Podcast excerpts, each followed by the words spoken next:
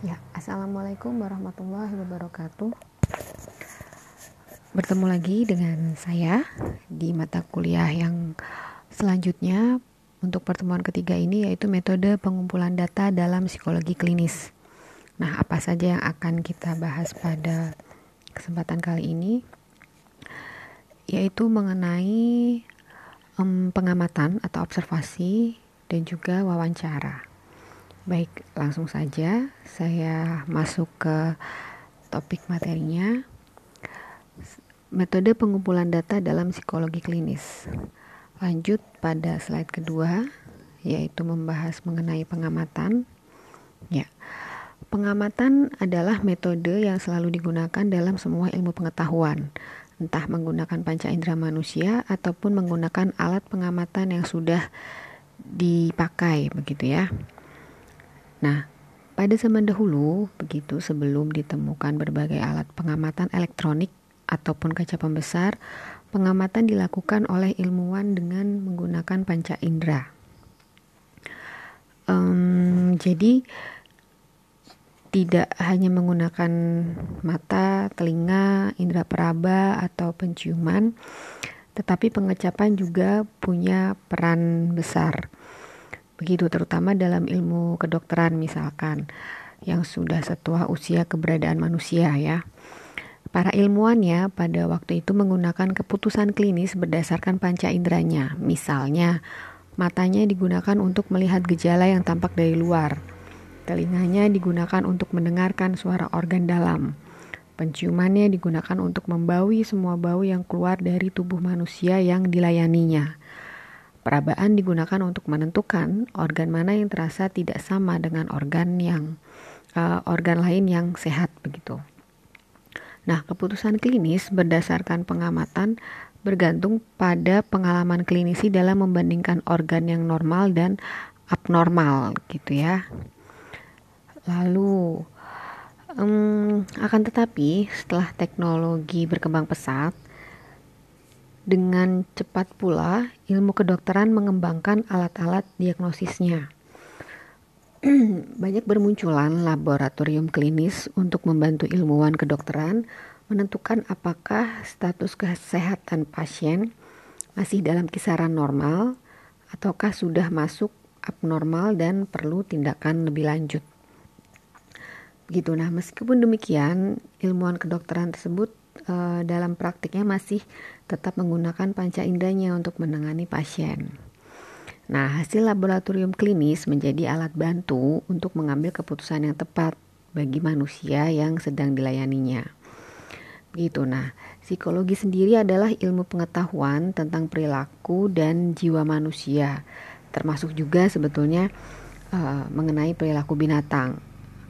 Nah, batasan ini merupakan batasan yang dikemukakan oleh ilmuwan perilaku supaya psikologi menjadi salah satu cabang ilmu pengetahuan bukan filsafat. Nah, uh, jadi setelah Wilhelm Wundt dari Universitas Leipzig di Jerman pada tahun 1879, beliau meneliti perilaku dirinya di laboratorium yang didirikannya melalui introspeksi ke dalam pikiran dan perasaannya dan diamati oleh asisten-asistennya. Nah, psikologi kemudian diakui sebagai salah satu cabang ilmu pengetahuan, bukan uh, jadi bukan lagi menjadi bagian dari filsafat. Nah, salah satunya ahli lain adalah Helmholtz. Ya, um, ia mulai mengembangkan pengukuran psikologi faal berupa kaitan erat antara fungsi tubuh dengan perilaku manusia. Alat pengukuran psikologi faal tersebut masih digunakan sebagai bahan ajar eksperimen.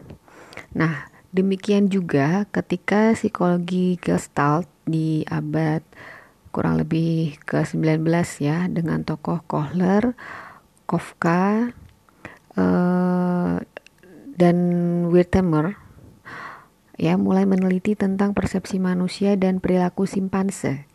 Makin kuat psikologi diakui sebagai ilmu pengetahuan karena semua pengamatan dilakukan di laboratorium, di laboratorium mereka.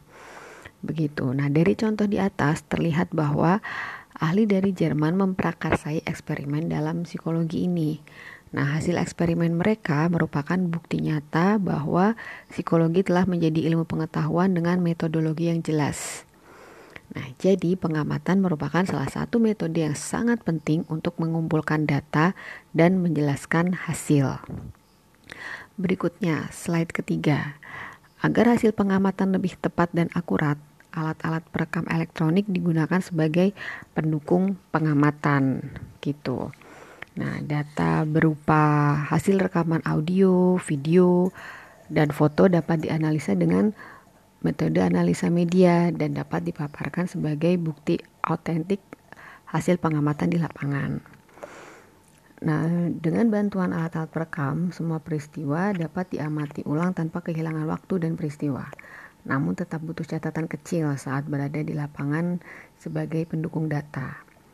Kemudian pencatatan dilakukan dengan menggunakan waktu ketika perilaku muncul. Jadi seorang psikolog klinis uh, ketika melakukan suatu pengamatan untuk memastikan bahwa tidak ada perilaku yang terlewat bisa dilakukan menggunakan rekaman video, audio atau foto. Nah, setelah itu, setelah berlangsungnya proses pengamatan selesai, kemudian hasil-hasil tersebut dianalisa begitu ya dengan metode analisa yang uh, sesuai dengan kasus yang sedang di uh, diperiksa gitu yang sedang diamati. Nah, selain itu uh, dalam proses pengamatan kita juga perlu mencatat perilaku-perilaku yang muncul. Nah, jadi kita juga buat catatan kecil ya. Begitu jadi perilaku khas apa yang muncul selama uh, kita melakukan pengamatan atau observasi tersebut. Begitu. Untuk selanjutnya di slide yang keempat. Nah, eh, tujuan pengamatan itu apa aja ya? Nah, di sini ada tiga hal yang saya kemukakan begitu ya. Yang pertama, pengumpulan data dengan pencatatan sederhana ataupun menggunakan alat-alat elektronik. Yang kedua, mengumpulkan informasi yang tidak dapat diperoleh dari metode lain. Yang ketiga, melengkapi data lain sebagai bagian pendekatan pengiraan atau asesmen atau penilaian gitu ya. Nah, oleh karena itu pengetahuan dimulai dari pengamatan dan diakhiri dengan pengamatan pula. Begitu. Jadi tujuan uh, tujuan pengamatannya jelas gitu ya. Nah, untuk peneliti yang menekankan data berdasarkan pengamatan sebagai sam, apa sampel perilaku, pengamatan digunakan untuk menerangkan keterkaitan antara orang dan situasi dari uh, daripada mengambil keputusan mengenai hipotesis karakteristik orang-orang yang sedang berinteraksi. Nah, seperti akhir-akhir ini pengamatan telah dikembangkan sebagai metode yang lebih akurat dan metode untuk mengamati serta uh, mengkuantifikasikan perilaku, begitu ya. Nah, metode ini juga berguna untuk mengumpulkan data pengamatan pada suatu situasi ketika wawancara dan berbagai tes psikologi tidak tepat digunakan. Begitu. Jadi metode dalam uh, metode pengamatan dalam penelitian adalah sebagai seleksi, provokasi, pencatatan dan pengertian sejumlah perilaku organisme atau perilaku individu gitu ya di tempat dia berada dan sesuai dengan tujuan yang empiris.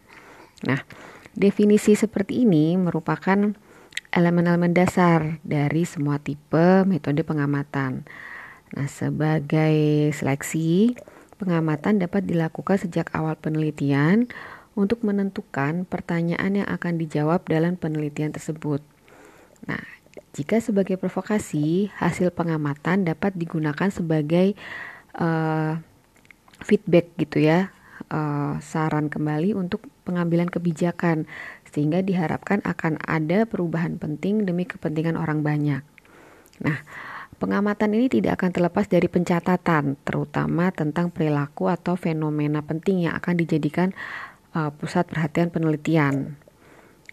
Pengartian sejumlah perilaku individu atau organisme di mana dia berada dapat dilakukan melalui pengamatan yang seksama disertai pencatatan sederhana ataupun dengan menggunakan alat-alat rekam dengan teknologi tinggi.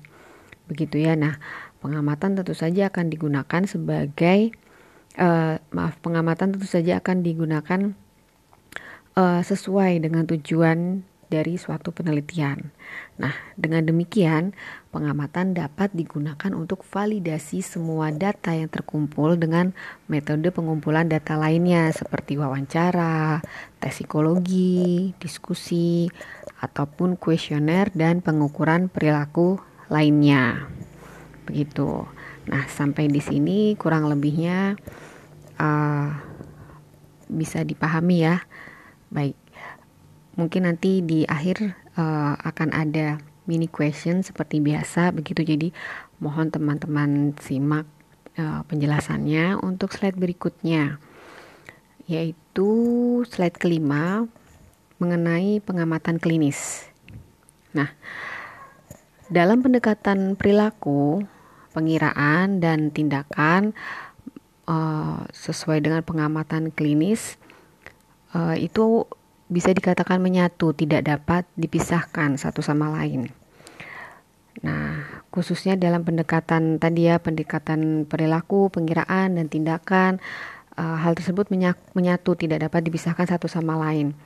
Pengamatan perilaku yang diubah untuk ditingkatkan atau dikurangi dilakukan minimal dua minggu untuk menentukan situasi uh, suatu penelitian itu uh, dapat dilakukan semuanya sebelum adanya suatu tindakan gitu.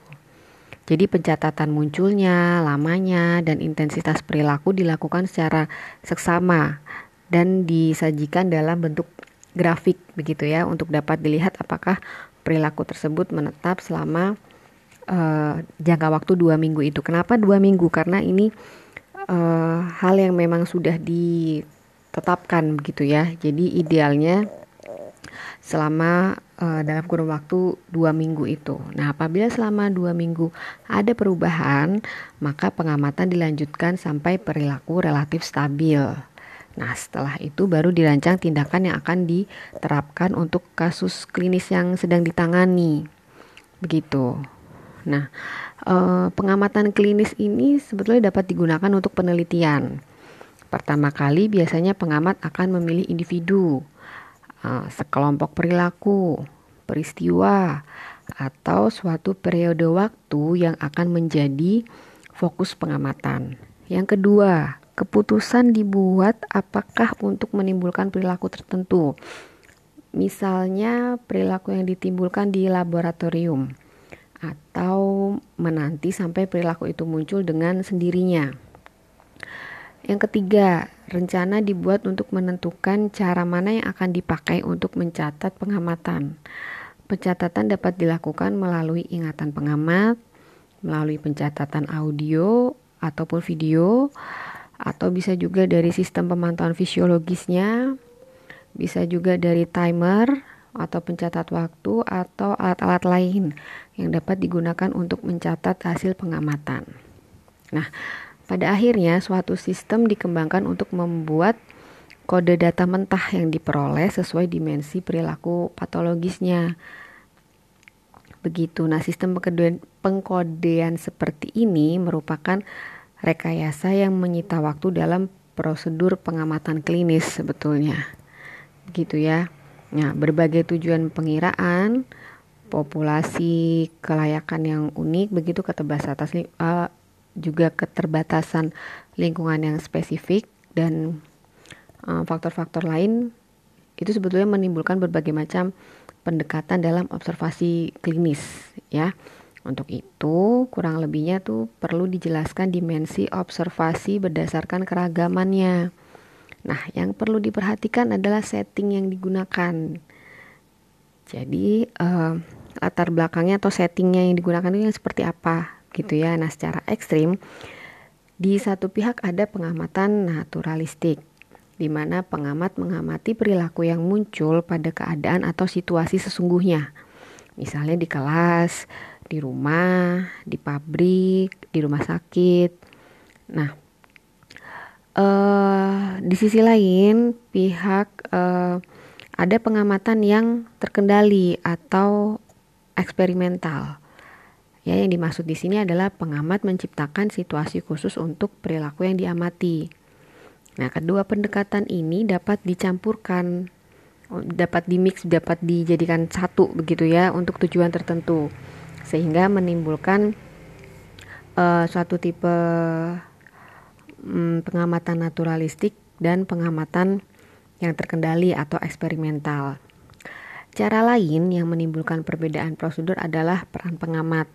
Nah, pengamat eh, di sini akan mengikuti aktivitas yang dilakukan oleh eh, yang diteliti, begitu ya. Kurang lebihnya begitu. Nah, untuk slide yang keenam, ya di sini uh, pengamatan atau observasi sering dibicarakan bersama-sama dengan wawancara karena kegiatannya sering dilakukan bersama-sama. Ya, jadi observasi dan wawancara terkadang itu berjalan beriringan sambil jalan begitu. Jadi melakukan observasi sekalian kita melakukan wawancara. Adapun yang diamati adalah perilaku dalam arti yang luas, yaitu apa yang dilakukan dan bagaimana melakukannya. Nah, um, ada tiga jenis tingkah laku dalam pengamatan. Ini untuk slide yang ketujuh ya, yaitu ada tingkah laku terbuka, ada tingkah laku tertutup, dan tingkah laku simbolik begitu. Nah, tingkah laku terbuka ini seperti apa yang memperlihatkan maksud secara jelas dan kasat mata. Misalnya orang bergerak, memukul, membelai, dan masih banyak lagi ya. Lalu tingkah laku tertutup. Maksudnya adalah tingkah laku yang gerak-geriknya tidak langsung menyatakan maksud. Begitu misalnya rasa malu, marah, um, marah yang diperlihatkan dengan mimik atau dengan raut wajah begitu ya. Lalu yang ketiga ada tingkah laku simbolik. Adanya kebiasaan atau cara berperilaku tertentu yang artinya harus ditafsirkan dengan cara menafsir gerak sebagai simbol. Misalkan mengangkat bahu sebagai pernyataan tidak tahu atau tidak bertanggung jawab atau menutup wajah gitu ya. Uh, itu yang perlu dicermati dalam beberapa uh, tingkah laku dalam melakukan suatu observasi begitu ya. Untuk yang selanjutnya yaitu ada wawancara. Nah, wawancara ini apa dan bagaimanakah perkembangannya dalam um, psikologi klinis gitu ya. Nah, eh, setelah pengamatan, metode pengumpulan data yang paling banyak digunakan dalam psikologi klinis itu adalah wawancara. Ada berbagai macam wawancara, tergantung pada tujuannya. Nah, uh, kali ini kita nanti akan ada beberapa yang dijelaskan mengenai batasan wawancara, lalu penggunaannya ya, penggunaan untuk tujuan tertentu tersebut bagaimana. Nah, uh, ada wawancara klinis itu yang digunakan untuk memahami orang yang sedang bermasalah. Biasanya wawancara perorangan itu dapat digunakan sebagai salah satu metode untuk memahami individu untuk suatu tujuan klinis, yaitu penelitian maupun seleksi dalam organisasi atau industri. Terutama untuk anak kebutuhan khusus gitu ya, perlu wawancara perilaku dengan tujuan analisis yang lebih fungsional begitu. Nah, selain itu, uh, Wawancara juga bisa dilakukan perorangan atau kelompok. Kembali lagi tergantung dari tujuannya. Penekanan khusus akan diberikan pada wawancara kelompok yang disebut uh, yang populer disebut sebagai focus group discussion ya atau FGD. Teman-teman pasti pernah mendengar dan atau mungkin ada yang pernah melakukan gitu ya atau bisa disebut juga diskusi kelompok terarah atau DKT. Nah, metode ini banyak dilakukan untuk memperoleh data dari kelompok yang sama atau homogen, seperti untuk uh, perempuan, lelaki, orang tua, orang muda, karyawan, manajer, pimpinan. Nah, uh, itu uh, kriteria kelompoknya sama gitu. Jadi fokus group discussion satu grup itu perempuan semua atau laki-laki semua, orang tua semua, tergantung tujuan dari wawancara uh, tersebut gitu ya. Nah, pada awalnya diskusi kelompok terarah atau FGD ini, FGD ini digunakan untuk uh, suatu pemasaran atau mengenalkan akan sesuatu begitu ya. Akan tetapi akhir-akhir ini metode ini banyak digunakan untuk tujuan mengumpulkan pendapat dari kelompok yang homogen tersebut ya dari kelompok latar belakang yang sama gitu. Nah, eh, jadi wawancara klinis itu bukan suatu pemeriksaan silang atau cross examination gitu ya, melainkan merupakan suatu proses di mana pewawancara harus waspada mengenai intonasi suara klien. Jadi uh, bagaimanakah um, reaksi klien ketika kita wawancara, intonasi suaranya menunjukkan eh, kira-kira emosi yang seperti apa. Emosi yang stabil berarti mungkin intonasi suaranya masih bisa didengarkan dengan baik. Atau apakah dia mulai hmm, beranjak emosi intonasi suaranya tinggi nah itu kita bisa perhatikan ketika wawancara. Dan uh, sembari kita observasi di dalamnya sehingga uh, tujuan dari kasus yang akan di ungkap atau akan dianalisa kasus klinisnya itu bisa lebih uh, lebih jeli kita melihatnya gitu ya. Nah dalam wawancara klinis pertama-tama uh, itu bisa dipersiapkan vokal ya, tetapi wawancara tetap harus waspada mengenai pesan nonverbal, gestur atau ekspresi wajah. Jadi dalam suatu wawancara kita juga harus bisa menata menata apa namanya? hmm, menata diri gitu. Bagaimanakah intonasi kita ketika bertanya, ketika menanggapi permasalahan gitu. Nah, e, sementara tujuan esensial dari wawancara sendiri adalah mendapatkan pemahaman atas pola kehidupan klien yang karakteristik. Maksudnya karakteristik adalah setiap klien itu kan latar belakang hmm, pendidikan sosial ekonomi budayanya berbeda-beda. Nah, karakteristik karakteristik karakteristik inilah yang bisa kita ungkap dalam suatu wawancara gitu. Jadi mendukung data wawancara yang kita uh, ulas gitu, yang akan kita gali gitu ya. Nah, um, wawancara sendiri ada batasan-batasannya begitu. Ini saya tambahkan penjelasannya ya sebelum kita masuk ke slide yang ke-9. Nah, batasan wawancara berbeda dengan uh, jadi intinya wawancara berbeda dengan percakapan biasa. Wawancara adalah percakapan dengan tujuan tertentu, intinya begitu. Nah, dalam percakapan biasa ini ya, kalau dalam percakapan biasa itu dua orang atau lebih akan saling memberi informasi. Nah, dalam wawancara ada satu orang atau lebih yang menjadi pencari informasi atau pewawancara dan ada satu orang atau lebih sebagai sumber informasi atau yang diwawancarai. Nah, meskipun demikian, yang diwawancarai pun boleh menanyakan ke pewawancara tentang pertanyaan yang menurutnya kurang jelas, misalkan. Nah, akan tetapi sebetulnya sumber informasi akan memberikan informasi sebanyak-banyaknya tentang dirinya kepada pewawancara. Hanya perlu keterampilan pewawancara untuk mencapai tujuan tersebut. Nah, biasanya wawancara juga mengandung suatu pengamatan atau observasi. Data nonverbal dapat diperoleh dari pengamatan selama wawancara gitu ya. Akan tetapi bila wawancara dilakukan di luar uh, tatap muka seperti uh, melalui telepon misalkan, maka pengamatan terbatas pada pendengaran. Pengamatan melalui penglihatan dan pendengaran berlaku saat wawancara di internet misalkan dengan uh, misalkan menggunakan um, video call atau Skype atau Zoom begitu ya dalam uh, media-media sekarang ini. Nah, sehingga ada dialog antara pewawancara dan yang diwawancarai. Meskipun juga terbatas pada tubuh bagian atas saja, jadi kita nggak bisa lihat gesturnya secara keseluruhan.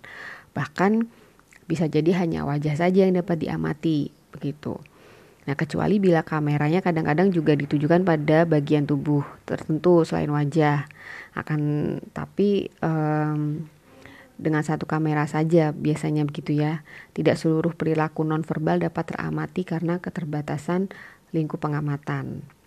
Nah, namun kemajuan teknologi sebetulnya itu dapat mempermudah pengumpulan data melalui wawancara. Semua langkahnya dapat diatur supaya data yang terkumpul uh, bisa dipertanggungjawabkan sangat jelas gitu. Nah, melalui perekaman audio maupun video itu data dapat diulang dan kita dapat menilai kembali, dapat menganalisa kembali data-data yang muncul. Begitu. Nah, perekaman hasil wawancara langsung yang ditulis di komputer uh, maksudnya yang ditulis di laptop atau kita tulis di handphone begitu ya. Nah itu sangat membantu, begitu. Nah, um, menurut Goldenberg tahun 1983, beliau mengemukakan ada empat tujuan wawancara klinis. Nah, apa saja? Nah, wawancara klinis uh, itu adalah salah satu prosedur yang amat penting dalam penilaian mengenai diri individu. Biasanya suatu kasus dirujuk oleh disiplin ilmu lain, misalkan seperti dokter umum, dokter spesialis penyakit dalam, psikiater, organisasi, perusahaan, sekolah atau lembaga yang lain gitu ya. Nah, wawancara klinis ini dapat diawali dengan wawancara pembuka, begitu untuk memperoleh masukan mengenai uh, suatu kasus, begitu atau suatu permasalahan klien. Setelah itu dapat dilakukan wawancara diagnostik untuk menentukan diagnosis sementaranya apa. Nah, antara lain seperti fungsi mental individu akan dinilai dan dibandingkan dengan orang lain pada umumnya untuk menentukan apakah dia mengalami gangguan mental atau masih dalam taraf normal. Nah, selain itu, eh, wawancara dilakukan untuk mengumpulkan data tentang riwayat hidup individu dan keluarga asal. Kehidupan rumah tangganya gimana, misalkan kalau sudah menikah, terus kehidupan sosialnya bagaimana, kehidupan kerjanya, penyesuaian diri sebelumnya, dan peristiwa yang terjadi sebelum kasus ini di rujuk atau sebelum kasus ini berusaha untuk diselesaikan gitu. Nah, semua ini dikumpulkan untuk menentukan status mental orang yang sedang diperiksa tersebut. Begitu. Nah, biasanya wawancara klinis ini dilakukan sebelum individu uh, sebelum individu diberikan tes psikologi. Nah, dalam praktek klinis untuk perorangan uh, itu dilakukan oleh psikolog klinis sendiri biasanya. Bila wawancara dirasa sudah cukup memadai untuk memahami individu tersebut, tes psikologi kemungkinan besar tidak perlu diberikan. Nah, akan tetapi bila ada rujukan, maka tes psikologi sebaiknya digunakan gitu. Jadi wawancara dapat dilanjutkan dengan konseling atau psikoterapi bergantung kebutuhan uh, klien pada waktu itu. Gitu ya. Jadi Uh, jika menurut Goldenberg, tujuan dari wawancara klinis itu ada empat. Yang pertama, memperoleh informasi tentang diri klien dan yang bersangkutan mengenai hal itu. Yang kedua, memberikan informasi sepanjang dianggap perlu dan sesuai dengan tujuan wawancara. Yang ketiga, memeriksa kondisi psikologis atau memberikan diagnosa bagi klien. Dan yang keempat, mempengaruhi mengubah dan memodifikasi perilaku klien. Nah, wawancara ini juga macam-macam. Ada wawancara sosial klinis, wawancara yang difraksikan, lalu juga ada wawancara terstruktur dan uh, ya ada tiga ya uh, jenis wawancara di sini yang akan saya jelaskan diawali dari wawancara sosial klinis wawancara sosial klinis itu pendekatannya lebih luas. Gitu ya dalam wawancara sosial klinis, klinikus mencoba untuk menentukan asal dan keparahan masalah yang dikemukakan klien. Gitu. Jadi uh, klinikus di sini mencoba menggali menggali uh, permasalahan dari klien uh, apa saja yang menjadi uh, fokus permasalahannya, gejala-gejala apa yang mendasari begitu itu digali semuanya di wawancara sosial klinis. Nah, yang selanjutnya wawancara yang difraksikan. Nah, wawancara ini adalah wawancara yang substansinya yang isinya tuh bervariasi tergantung pada gaya teori dan pribadi pewawancara. Begitu. Kalau di slide saya dikatakan seperti dikatakan Soro pada tahun 67 gitu ya. Nah, dia membagi waktu wawancara ke dalam beberapa bagian. Misalnya opening dulu, komentar-komentarnya gimana, jadi kayak istilahnya uh, kita bikin raport dulu juga ya yang bagus. Kepercayaan dari konseli konseli atau dari um, si klien gitu ya. Lalu tahap selanjutnya melengkapi kekurangan-kekurangan dan kemudian keterangan dan rekomendasi gitu nah untuk selanjutnya ada wawancara terstruktur wawancara ini sebetulnya bermaksud mencapai hasil yang lebih baik, di mana pewawancara menanyakan serangkaian pertanyaan yang bersifat predetermined, gitu ya, sudah ditentukan sebelumnya, dan menggunakan kata yang baku, mengajukan pertanyaan dengan urutan. Jadi uh, si pewawancara sudah mempersiapkan sejumlah data atau sejumlah pertanyaan yang akan mendukung informasi-informasi hmm, yang akan diungkap atau yang akan digali gitu. Dan uh, si pewawancara mengajukan daftar pertanyaan tersebut secara urut begitu. Jadi sudah dikondisikan sudah disusun materi apa yang akan diungkap lalu uh, step by stepnya itu dilakukan secara urut pertanyaannya. Misalkan yang pertama menanyakan tentang tempat tinggal dulu bisa atau yang uh, langsung ke gejala yang dirasakan mengenai gejala-gejala klinis tertentu. Nah, itu dilakukan selanjutnya sesuai step-step yang telah direncanakan. Jadi bisa dibilang itu adalah suatu panduan wawancara begitu ya. Nah, kurang lebihnya begitu mengenai uh, observasi dan wawancara. Uh, jika ada pertanyaan silahkan dituliskan di kolom chat. Sebelumnya saya akan menanyakan uh, intinya bedanya dari observasi atau pengamatan dan wawancara apa? Begitu ya, silahkan dijawab di chat. Saya tunggu atensinya. Terima kasih atas um, keaktifan teman-teman pada kuliah uh, kali ini. Begitu. Untuk penjelasan materi saya cukupkan sekian. Tolong dijawab yang tadi apa bedanya um, pengamatan atau observasi dan wawancara. Singkat saja dengan bahasa sendiri. Silahkan. Baik, terima kasih. Akhir kata, wassalamualaikum warahmatullahi wabarakatuh. Mohon dimaafkan jika terdapat salah kata atau kurangnya penjelasan yang saya berikan. Terima kasih.